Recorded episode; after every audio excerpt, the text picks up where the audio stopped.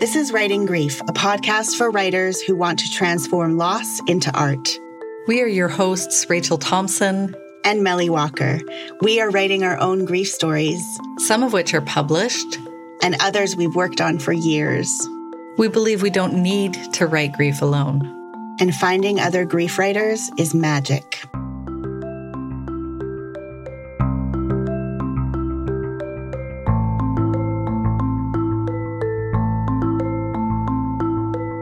Welcome, grief writers, to the second episode of the Writing Grief podcast.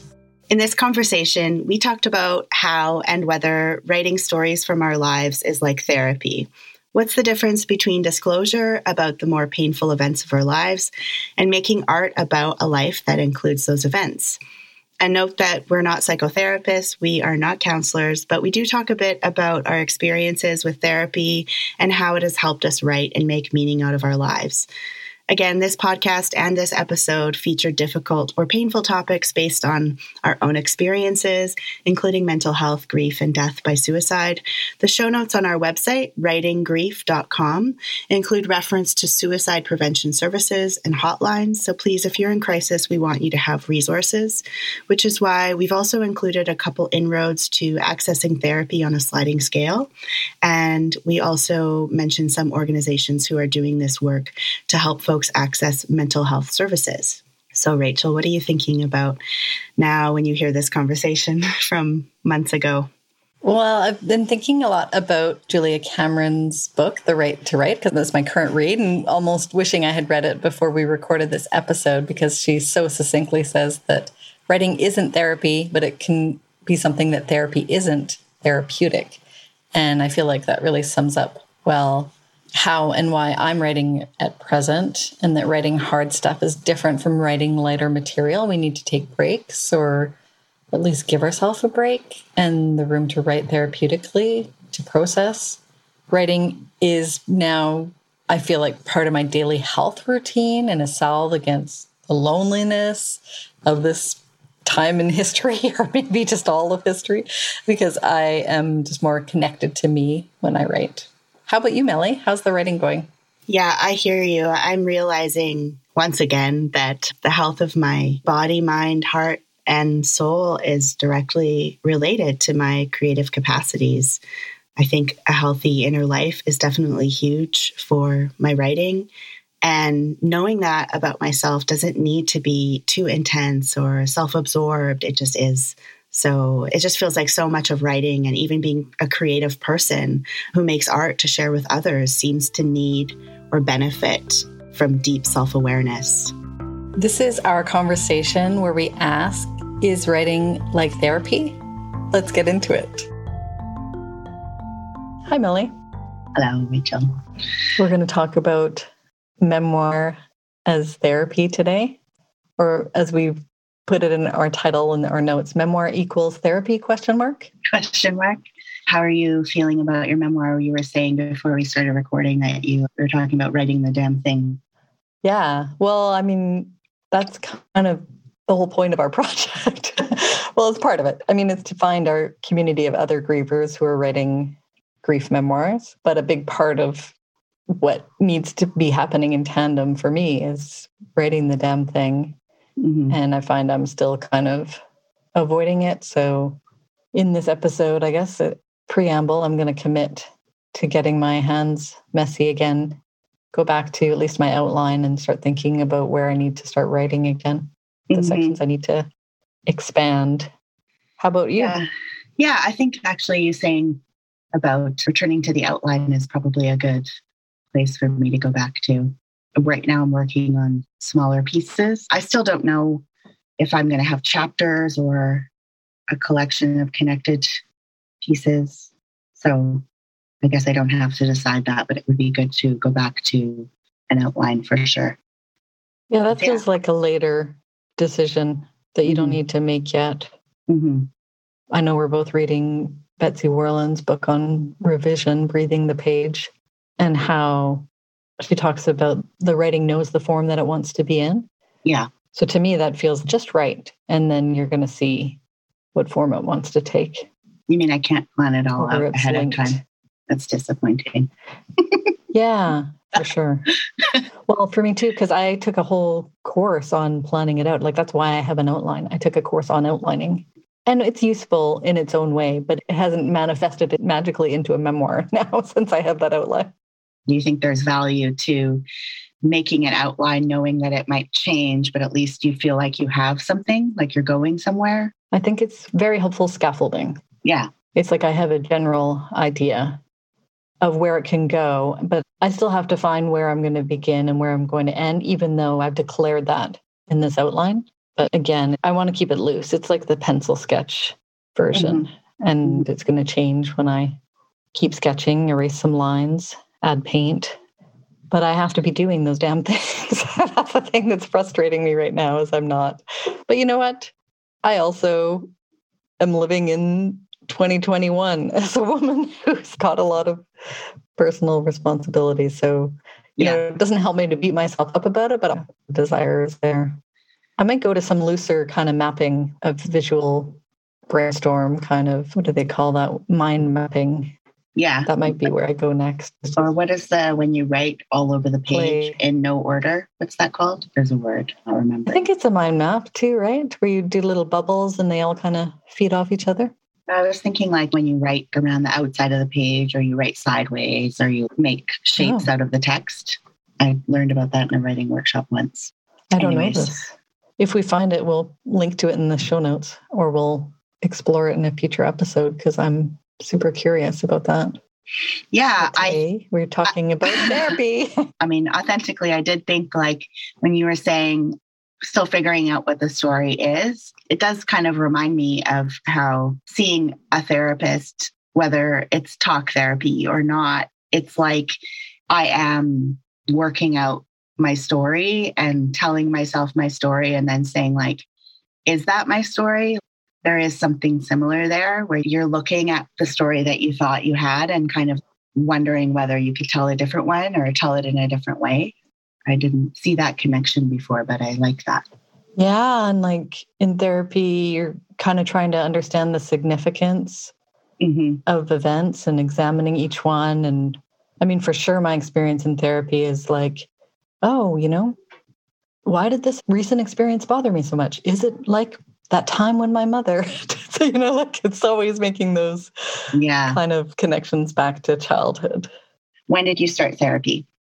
Oh, yeah, good question. I started in my 30s. I'm in my 40s now. I'm not currently in therapy, but I have done, I guess, several years of therapy with different therapists, some with different like somatic type practices, some who are more like cognitive behavioral therapy type people, or more of a mixed bag, though not like solely that. And yeah, I mean, some that I didn't really get on with in the end and some that I really liked. And I mean, it was really useful for me to explore for a lot of reasons.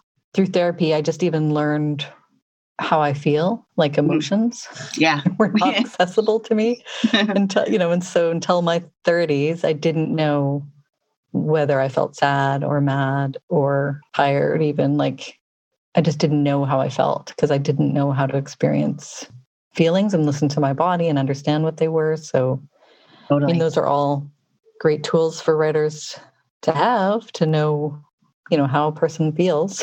yes. so. And then to be able to share that with the reader in a way that is processed and is clear.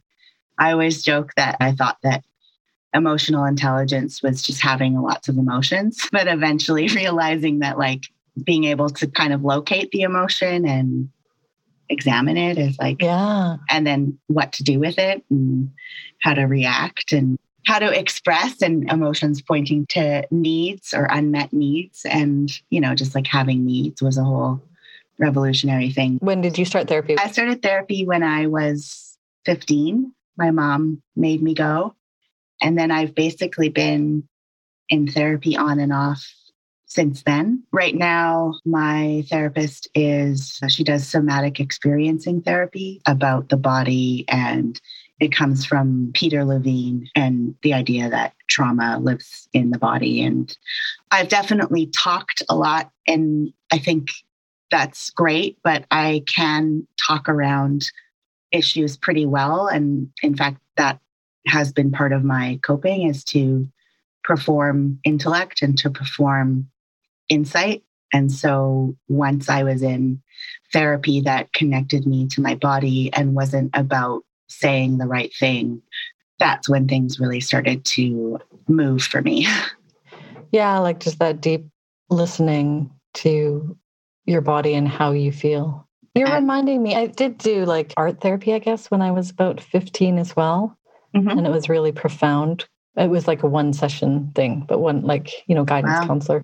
But then didn't do it for a long time because of the layers of shame associated with it in my family too. It's like it was an insult. You need therapy.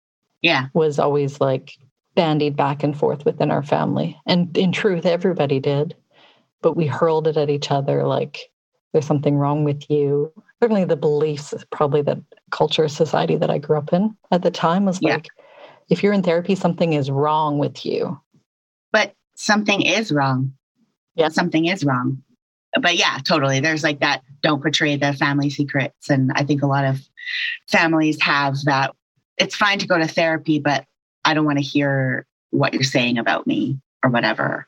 Or not being able to debrief with family about therapy because it's more of a intellectual concept than something they're willing to practice. Yeah. Or in my case, it's often like any kind of vulnerability, right? Yes. It's like becomes Perfect. a weapon. So yeah. just the fact that you're in therapy, but then to dare even say what's happening in the therapy would be hard. I think you're yeah. really onto something in terms of there was a real fear associated what would happen in therapy. What kind of things would I expose about our family too? Yeah, and don't disrupt the story. I mean, isn't that a Betsy Warland thing too, like the coma story or the keeper of the story? Am I quoting that right? The authorized version, yeah. Oh, the authorized Every family version. has like an authorized storyteller. Having spoken to her about this, she said it's always not the writer. The writer is telling the unauthorized version yes. of the story. Yes. Because we need to assert ourselves as having a story because there's this dominant story that consumes us, really. Do you think that going to therapy and then writing memoir about your story having said those things aloud to a therapist or having processed those things, is it easier to write the really scary stuff on the page? Like, you know, that feeling before you write something you've never written before, and you get that kind of like, Ooh, am I allowed to do this? Even though you know you're allowed to, like intellectually, but there's that like, oh, the first time you write it. I think that probably primed me a bit more to be able to write because I had seen in my therapist's eyes that I wasn't a monster or that this was a, a worthwhile thing to examine. Yeah, I, I definitely think so. Like I was saying before, it helped make connections for me too, where it's like, okay, this is like this. And so there's something there that has meaning making that I could do in in the writing. Yeah, I'm writing more than ever now. And I think it's because of my current therapist. And I've even shared a piece with her, which I was quite nervous about, but it did make me feel seen. I just didn't want to put it on her like she had to congratulate me or give me critique. I just made it very clear that I was sharing of myself. Like this was another way for me to be in connection, basically, rather than wanting her feedback. I think because I've had therapists kind of like not show any interest in my creative side but the last two therapists who were both trauma informed, both doing the previous one was doing EMDR. And so both of them really encouraged my creative life and seemed to understand how important it was to me, whether I published what I'm writing about or not. Yeah, I wonder about the flip of that. I know that's definitely something we want to get into. Is the writing itself deepening and supporting the therapy? You're getting the benefits of the therapy to be able to tell the story. I'm curious how therapeutic you find writing to be. I think one of the things that talking out these memorable stories does with a therapist or feeling into them or revisiting them in a safe way that isn't re traumatizing, it validates my experience and probably just helps me have more self compassion. You have given me feedback about my writing that I need to do a self compassion revision. So I need help with that, obviously, in understanding that what I did to cope was my survival tactic or a series of survival tactics, and that that was a form of wisdom, and I don't have to like shame myself for that. And also, a therapist can say, "Oh, yeah, that's common for you as a that traumatic experience that you had, this reaction that you're having where you are acting recklessly or those things you did in your mid 20s were related to this childhood story. And then a therapist can also put it in the context of not just how we process or work these things out emotionally and in our lives, but also bring a social context to an experience that makes me feel a little less special or freakish or whatever. So I can say, oh, actually, I would love to read a story about what I'm going through. And this is something that maybe would help other people who have survived these types of things. So it kind of has helped me focus on what I coming to see as the goal, which is to offer your story with a purpose of connecting to other people and helping readers yeah. as much as one can. But that answers the kind of why publish question. Why not just write in a journal about how you're feeling versus yes publishing? And uh, yeah, I've heard that referred to as kind of like the invisible person who has maybe had a similar experience or just similar feelings who maybe needs to hear that story because it's somewhat like their own yeah. And then be able to provide that book. Both of us would say that we've read books like that too that have made us feel less alone. And I would argue that's kind of why we read in general too. Yeah. Sometimes we read to escape, but I think the deeper literary writing tends to be more about, oh, I'm not the only one who felt this way. And it's the yes. place where we get to say those things that we can't say. I mean, talking about being too much in our previous episode where we're not allowed to say those things or it's considered too much. And in book, it's not. It's like, that's what we picked up this book for. We want to feel things with you. And it feels like there's kind of a consent. If I pick up a book that on the cover references, I don't know, sexual trauma or something like that, I have consented to that kind of story. And I'm like, okay, yes, I'm in. And so something about that feels a little more, I don't know, protected than social conversation in which I quiet the room and silence the room because I've said something too dark, which happens. Been there. I know that too. Speaking of a moment of shared experience. When it comes to writing, though, one some of the things we wanted to talk about here too is in writing circles there's a tension with this idea of writing as therapy. So writing equals therapy question mark. A lot of people would say no, that this isn't a therapy session, which I think as you put it before, it can be both respectful to the writer, like we're not going to talk about your trauma and make you go through that, but it can be really disparaging too. I've heard it used disparaging, like, oh, this person's writing this and it's just a journal entry and they shouldn't be sharing this here in this space. And I would feel very self conscious about, and I guess that's why we're having this conversation. I would feel self conscious about saying, oh, this story or this essay was a form of therapy, which I don't think I would say that. But even to say, like, is it a word thing to say, this was therapeutic, this was helpful in my healing? I admire when other writers say that, especially in my opinion, the story is pretty processed and it feels like they've done a lot of work. So I respect that. But I feel nervous saying that because of the judgment. But that's also a bit silly because aren't I allowed to find healing in my art? There's Tricky. super amounts of shame associated with that. Like, how dare you work out your feelings in your art on the one hand? Yeah. And then on the other, I've seen non writers, like interviewers, talk to someone about a, a, memoir that handles grief or trauma and be like, oh, it must have been so therapeutic for you to write this. And both of those feel really discounting yes. and yes. really reducing the art to just one or the other. And in my experience, it's definitely been both. Like, I think therapy is therapy. and writing is writing, I guess too. And part of writing is like coming to understand things more deeply. And so that has had positive impacts for me. I go to therapy so that I can own my story, so that I can challenge these narratives and personalities that have been imposed on me, character flaws, and for self esteem issues and processing trauma, both you know historic like more complex ptsd type of trauma and then the intensity of my traumatic experience that i'm centering a lot of my memoir around and i don't know if the writing helps specifically with ptsd but i guess it's like practice to be able to talk about it look at it from a distance and kind of separate yourself from feeling in a good way you know not in a disassociative way but just more like here's like the external version of what happened. I can actually put it somewhere. And even imagining that someday someone's going to read that too. And it's like, here's the story, it's contained in this place. Yeah, containment.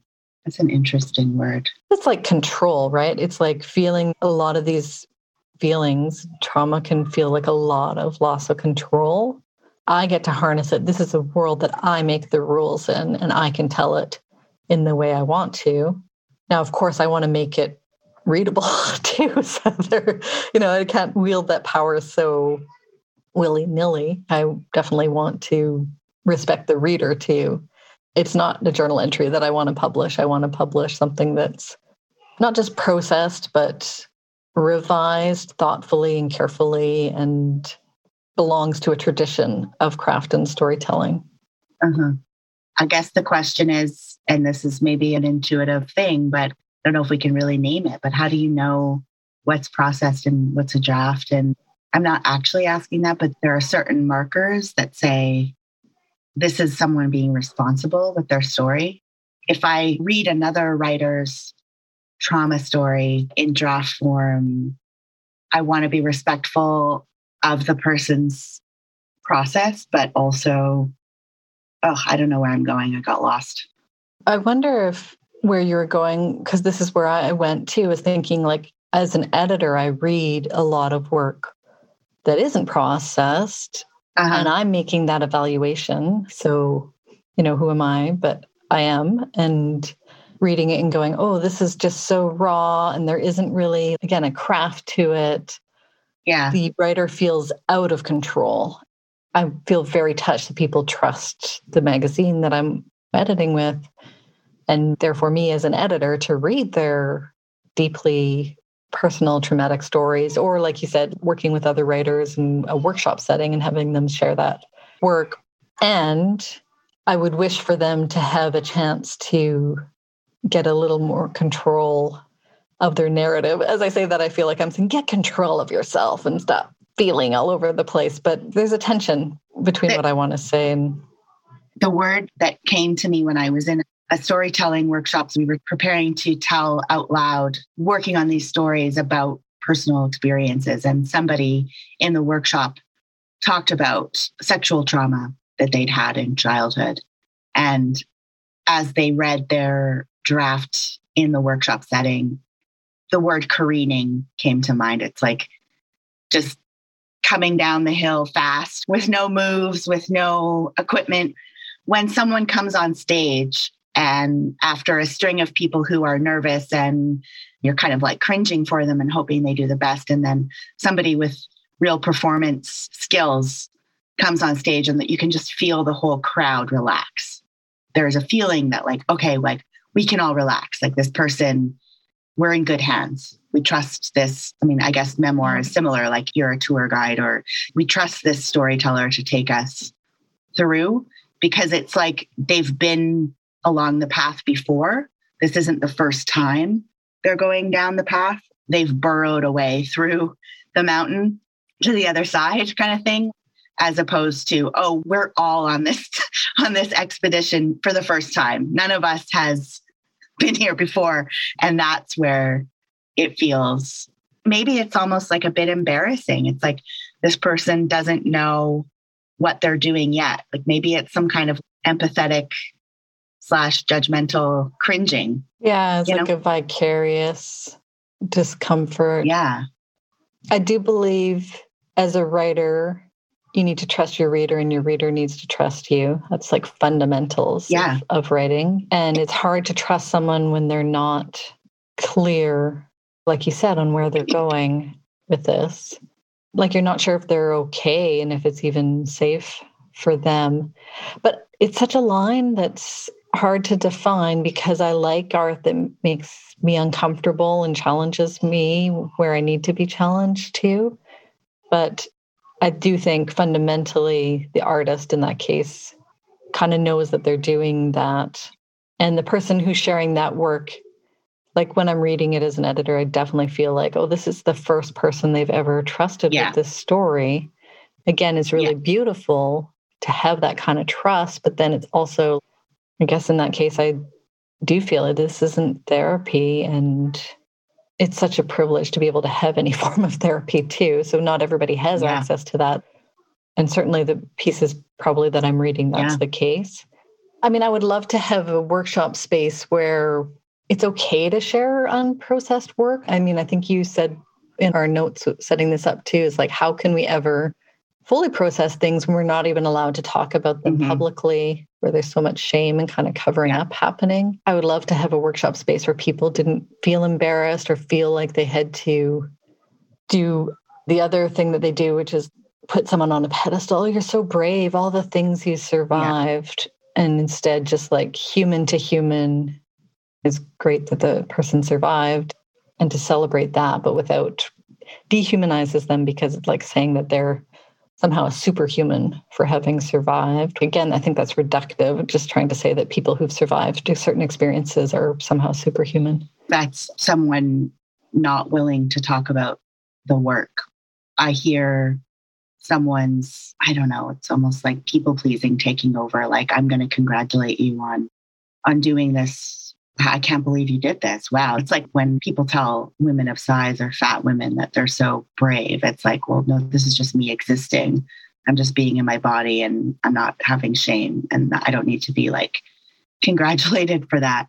But the tension between being vulnerable, also, you've used the word control, which it's probably the word, but I also think as a reader, you can also tell when you feel like you're being controlled, like you're being led to some kind of conclusion that doesn't feel authentic, or the writer is trying to present something that doesn't really seem to be there in the text. And I guess in terms of what you said about wanting to have a workshop where those stories are safe, I mean, that's something that we all hopefully agree to when we enter a workshop.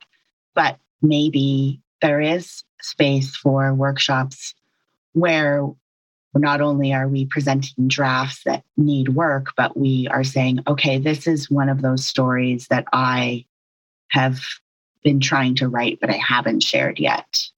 And so I would kind of hope that the person didn't write the memory out yesterday and then present it to workshop the next day, but that there is some kind of in between the first writing and even considering publishing something if I was in that situation, I would know what I was getting into. And I guess that's just setting up the expectations of a workshop and consent, really like everyone consenting to be there. But grief isn't tidy. So that's the challenge. Yeah. I like, I kind of feel like there's no, we're not going to come here with some kind of instruction manual for how to no. write about grief. I think what's helped for me is finding readers who want to write about trauma and then be able to share that with them. And also maybe like for me also discernment of feedback. I have done the outline course i was talking about. There are a lot of people in the course and you know in that case i'm not creating the community around me. There's just kind of random people who signed up for the course. And not everybody in that who read my outline was my reader and then some people really were and so to have the people who respond really well who don't just say again like uh, definitely got feedback like you're so brave yeah. for sharing this yeah. but people who are like oh wow i'm really feeling this and it's incredible because it's such a traumatic experience but again i think we're praising the fact that there was kind of this authorial like there was a voice and an art to some of the sections i shared feel a bit egotistical sharing that but anyway but I guess, like for me, as the grief memoir writer and who's trying to get feedback and trying to improve my writing, knowing that not everybody is going to be able to go there and read the work as work, especially when I do feel it is mostly processed work. You know, and actually, there are cases where it's not, and I'm still I would call it like litigating sometimes. Sometimes I'm like just trying to argue the fact that I deserve to have a story and yeah. arguing against other narratives. And I like people identifying that for me too. But the kind of feedback I really dislike is like, this must have been so hard for you, or just well like it's like obviously i'm writing a memoir about something that's really hard on purpose like it's not, i don't need you to tell me that it was hard it was well it's like they're saying ooh that's so ugly i can't believe you're doing that they may as well say this kind of fucked me up but i don't want to admit it and i think it comes from fear sometimes like i think people want to elevate people and say that oh they're the brave strong person who survived these things because then that means it's external to them and not something that could happen to them. Right. Or that if it did, that they would be as brave. I guess that's the most generous side of it, that there is a way through. But yeah, I think it's a fear thing, a kind of pushing away, like you don't want to catch it. Like a cold. So you kind of distance yourself from it. That can also be a form of safety. I mean, sometimes I think the people that react like that are in awe because they are not working on their own shit. So they'd rather congratulate Yeah, they're writing you. a memoir about something else and yeah. ignoring the lava pit in the middle of their life that they haven't faced, which is fine too. I mean, I think there is the Mary Karr exercise from her book on my writing memoir, where she talks about whether you're ready to write a memoir about a difficult subject. And the exercise is to start by just writing the hardest part and then seeing that you're going to have no emotional reaction to it, but you may, but just like, how hard was the reaction? Did you go to bed for a week? Did you cry for an hour? I literally recall yeah. doing that sitting on my bed in Montreal where I lived at the time and I did cry for an hour, but I didn't go to bed for a week. So I thought, okay, I think I can do this soon. Like I'm getting there.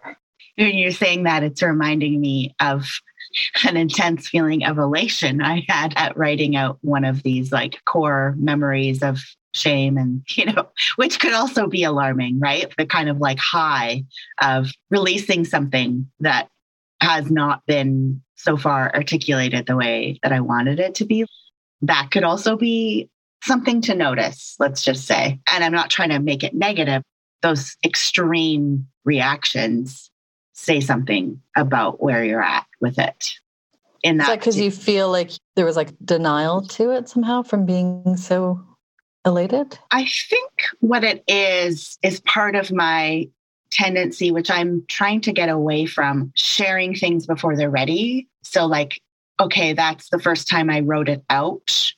And I feel elation because I feel like there's space inside of me, or I've relieved something that was going to eventually come out, but not sharing that too quickly, which is something I used to do. I used to share it with other artistic friends, I guess. I think a lot of new writers do that. I guess that's like part of the maturity of yeah. writing is knowing when to go, okay, this is first draft. I mean, a lot of just new writers don't realize how many drafts it takes to finish because there's the myth of the first draft perfection, you know, the genius, the artistic genius who can just put yeah. it down and now it's ready to publish. There's something to be said for kind of writing it and then keeping it close to you and then you being the next person to read it fresh after yeah some time.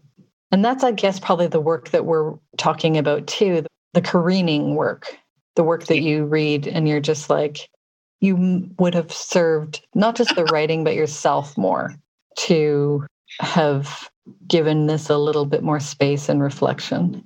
Yeah, that's the kind way to say it. I kind of want to defend that person too, though. You know, I'm not like laughing at them and their artlessness. I think they could get there and certainly have as much potential as any of us. the work of writing is the work. It's like the only way you're going to improve as writing is to work. But I want to defend them because, again, like therapy ain't free, it's not cheap. And then also, like finding a therapist who gets the intersection and perspective that you're coming from is hard. Sure. I had a hard time, and I've had all white therapists who came from a similar, more middle class background like I do. So yeah. I guess I, I kind of feel like there's a place for that being able to write that, but then I want to also invite those people to both write their traumas down and use it as a way to heal, but then the thing with sharing it outside of yourself too is kind of like approval seeking a bit too. So yes. writing it down and then just sending it out right away is like now I, I've written out the worst thing that ever happened to me, and now I want someone to give some kind of stamp of approval and publish it. Yeah, I don't feel like that's healthy for anyone, and then it's also not artistic, and it's not going to be evaluated as art which is too bad because there is still value in connection just as humans. Like people share difficult things, I think, because they want to feel close to someone or they do feel close to someone. And in the context of workshop, it's maybe difficult to see it as something closer to being done. But I agree. I think I appreciate the times when I've received a really raw story from someone, even if it's made me feel uncomfortable. I think also that's like part of my responsibility and maybe something, again, my privilege of having been in therapy, of having someone say to me, notice that all those kind of like mindfulness type practices that if I'm receiving something like that, I can go, okay, what is this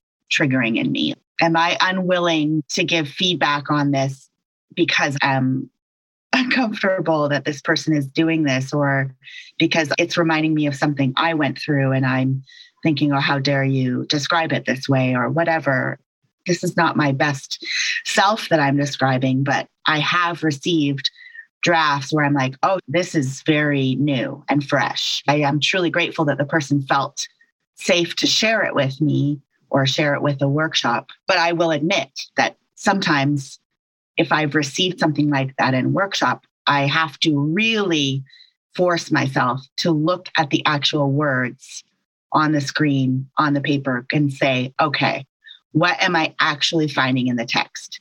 Am I making a judgment about where this person is at because of what I know about them? Or, you know, I don't know, all those little judgments you make about people without meaning to. And how can I be useful by pointing to the text instead of saying you shouldn't share this? Because I mean, that would really shut down the person being willing to work on it. I guess we've probably all been there. I definitely took a more confessional voice in my early writing that was like almost like a, I had dared myself to expose some scary things. But again, I hadn't made those connections yet of what it means. And probably it's actually therapy that helped me more like come into myself and own my story in that way and be like, the thing that I'm trying to be cool and show that it didn't hurt me really did hurt me. It's probably a lot of what was happening in my writing then.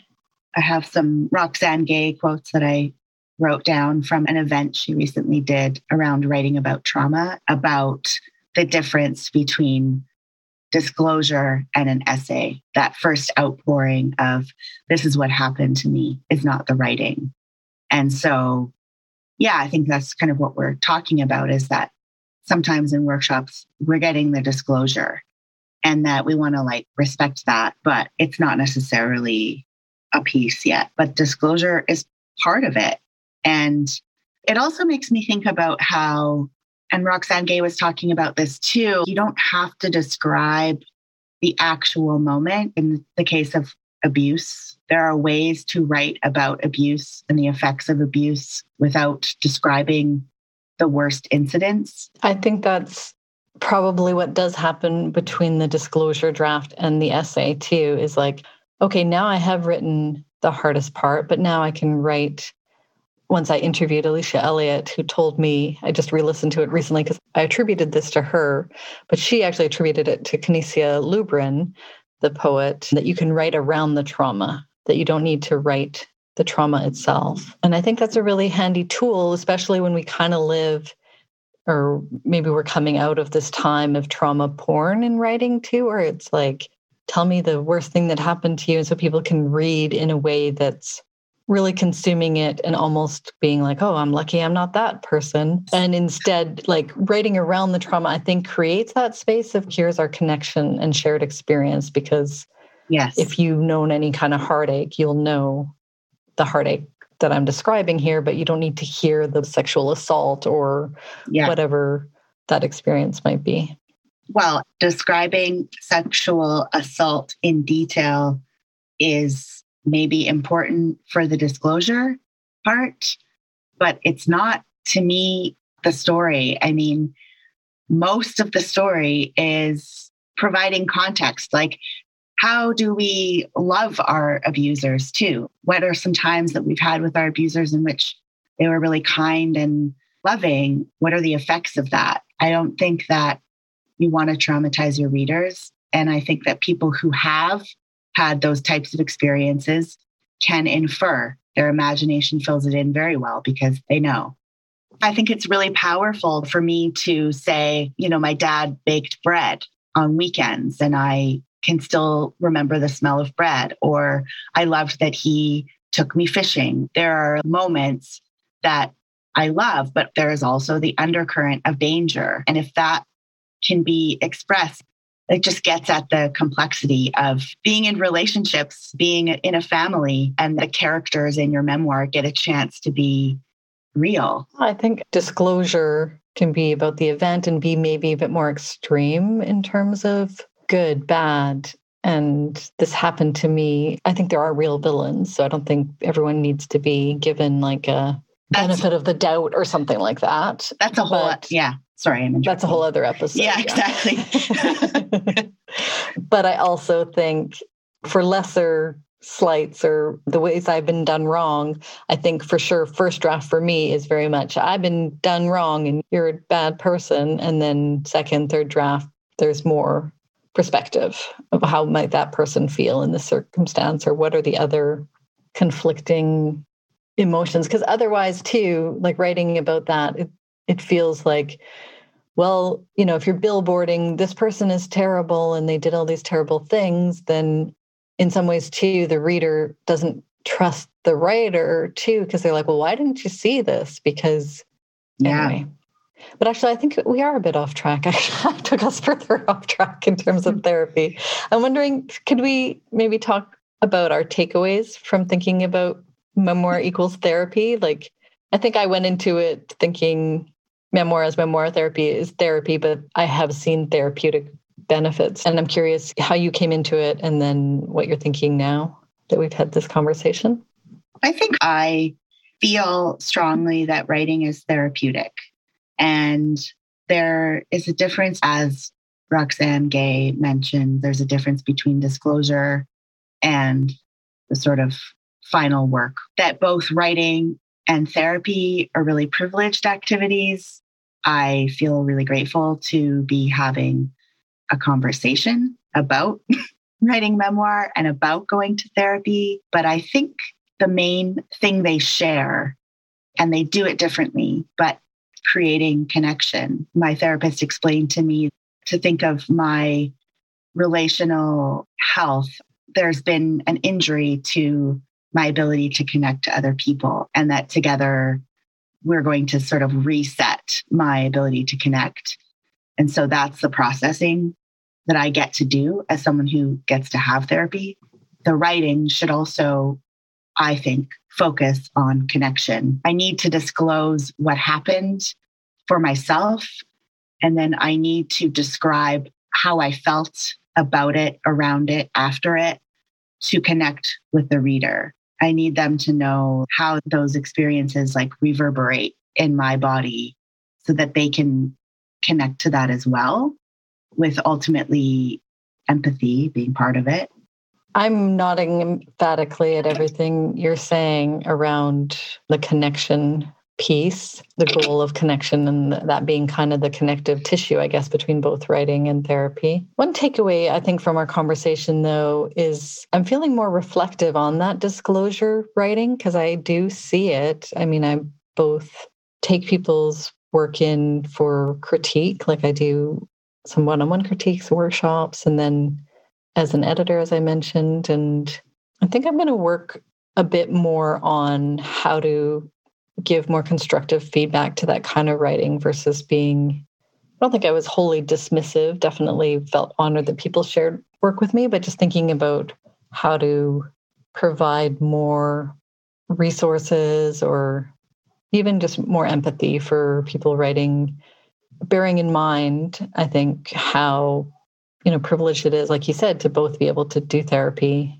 and write. So that's maybe a shift I've taken, but I definitely still feel like memoir is memoir, therapy is therapy, but that I've definitely grown a lot and gotten over quote unquote things through writing about them because of the perspective it's given me just to really, you know, to block out a whole scene, and a conversation with someone, and then being forced to empathize with the person that I'm writing about, like the interaction I might be writing about has made me think about you know maybe not again not necessarily forgive people for things they did wrong but just get a bit more okay these are the resources they had and this is why they may have responded this way which i feel like somehow is able to do that more in writing than in therapy which i think kind of rightly centers me and my feelings and thoughts and experiences. I don't think many therapists will say, well, imagine how that other person must have felt and what resources they had. Like maybe they would.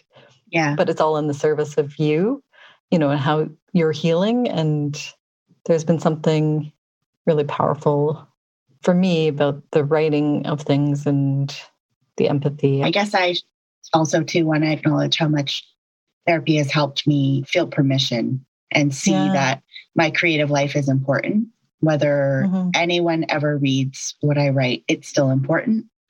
I do like what you're saying about how to receive the disclosure drafts respectfully, which includes honesty. And I guess one of the ways to do that is to make sure that, as much as possible, have an understanding where the writer feels they're at. I mean, maybe it is just that. Like, I mean, this would require the person receiving feedback to be allowed to speak. But where do you think this story is? You know, I think it's okay to identify it as though this is more disclosure than essay, but that also we all start there.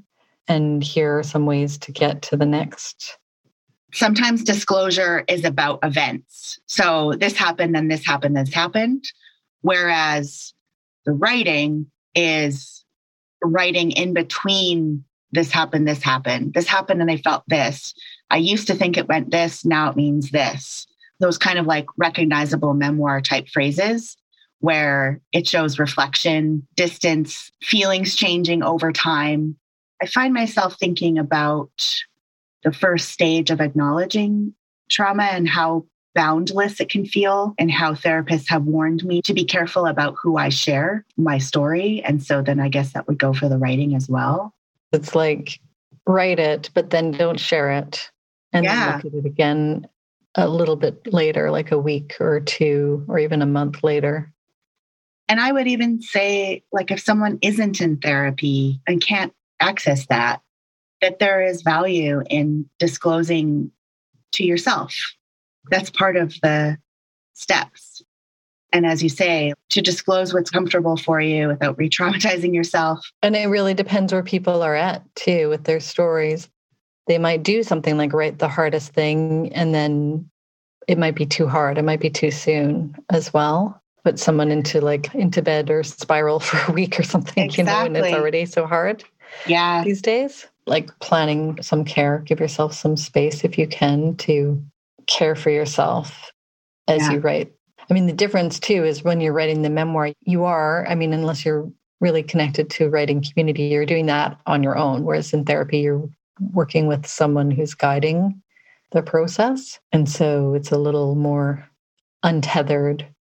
Certainly, it's been good when, for me, when it's coupled, when I'm doing both. It's like writing and processing stuff and then being able to talk about what I write about in therapy. I don't know what book it's in, but Brene Brown talks about how she's always trying to write things on her own. And at one point, she invites a group of trusted people to her house, I think, and they start talking through creating things together. And I guess that's another thing. I don't know if everyone has someone that they can share their feelings with, but maybe they can talk to their cat I used to do suicide awareness and prevention for teenagers. And so the teaching that we gave was when your friend discloses to you that they're feeling suicidal, one of the things you can do once you've listened and all that stuff, you can say, I'm going to call you tomorrow.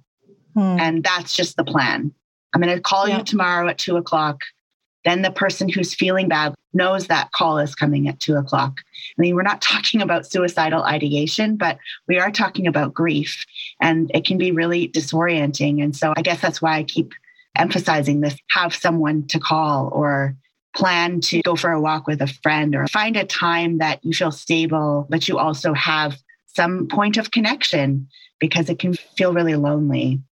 Yeah, like you don't have to disclose to the person, but just say, hey, I'm doing something, I'm trying something difficult. I'm going to write this thing. I don't need to talk about it or I don't want to talk about it. Yeah. But I just kind of need to know that you're there for me and we can connect. Yeah. How lucky I feel to be having this conversation and to be making friends who are writing. But everyone wants to tell their story, is the other thing, I believe, whether they publish yeah. or not. Everyone wants to be heard. Our prompt for you is to write about disclosure. We're inviting you to ask yourself Do you need to disclose painful events in order to tell the story you are writing? And if so, which events would you disclose and why? What does the reader need to know to understand what these painful events mean to you and meant to you and your narrative? At this point, you may not feel ready to write the details of that disclosure, even to yourself. You decide to do what is safe for you. We suggest you may want to contact a friend before you do this prompt, letting them know you plan to do some potentially difficult writing and you'd love to be able to chat with them or not chat and just go for a walk afterwards. Again, you decide what and when you disclose, who is safe, and eventually you will be able to build trust with your readers and make safe and artistic decisions about what you tell and why. Thank you for listening to Writing Grief. Keep writing and keep connecting with your story, yourself, and other grief writers. Thank you for opening your writing heart to the Writing Grief podcast, created and produced by us, Rachel Thompson and Melly Walker. Visit writinggrief.com for detailed show notes on each episode. We try to link to every book or reference we make in this episode, even if it's just made in passing. If there's something we missed or you want to know more about, you can contact us on our website, writinggrief.com, or at podcast at writinggrief.com. Sound editing by Adam Linder of Bespoken Podcasting. Our podcast art was created by the talented Monica Calderon. Find her at monicadesigns.ca. We support Indigenous sovereignty worldwide, and we acknowledge the lands and the first peoples of those lands on which we record our podcast. Our writing practice takes place and benefits from the unceded territories of the Kanien'kehá:ka and the Anishinaabeg peoples in the place colonially known as Montreal, Quebec, and the unceded territories of the Coast Salish peoples, including the Squamish, Tsleil-Waututh, Tsawwassen, and Musqueam nations in so-called Greater Vancouver, and of the lands of the El Tirabin Bedouin in South Sinai, Egypt. If you're a non Indigenous listener, we encourage you to learn about the land and the Indigenous peoples whose territories you write from. Where were the trees you read in as a child? What is the history of the lands that helped you grow into the writer you are today? Who are the people who care for that land now and in the past? This may take some research on sites like native-land.ca. Thanks again for listening to Writing Grief.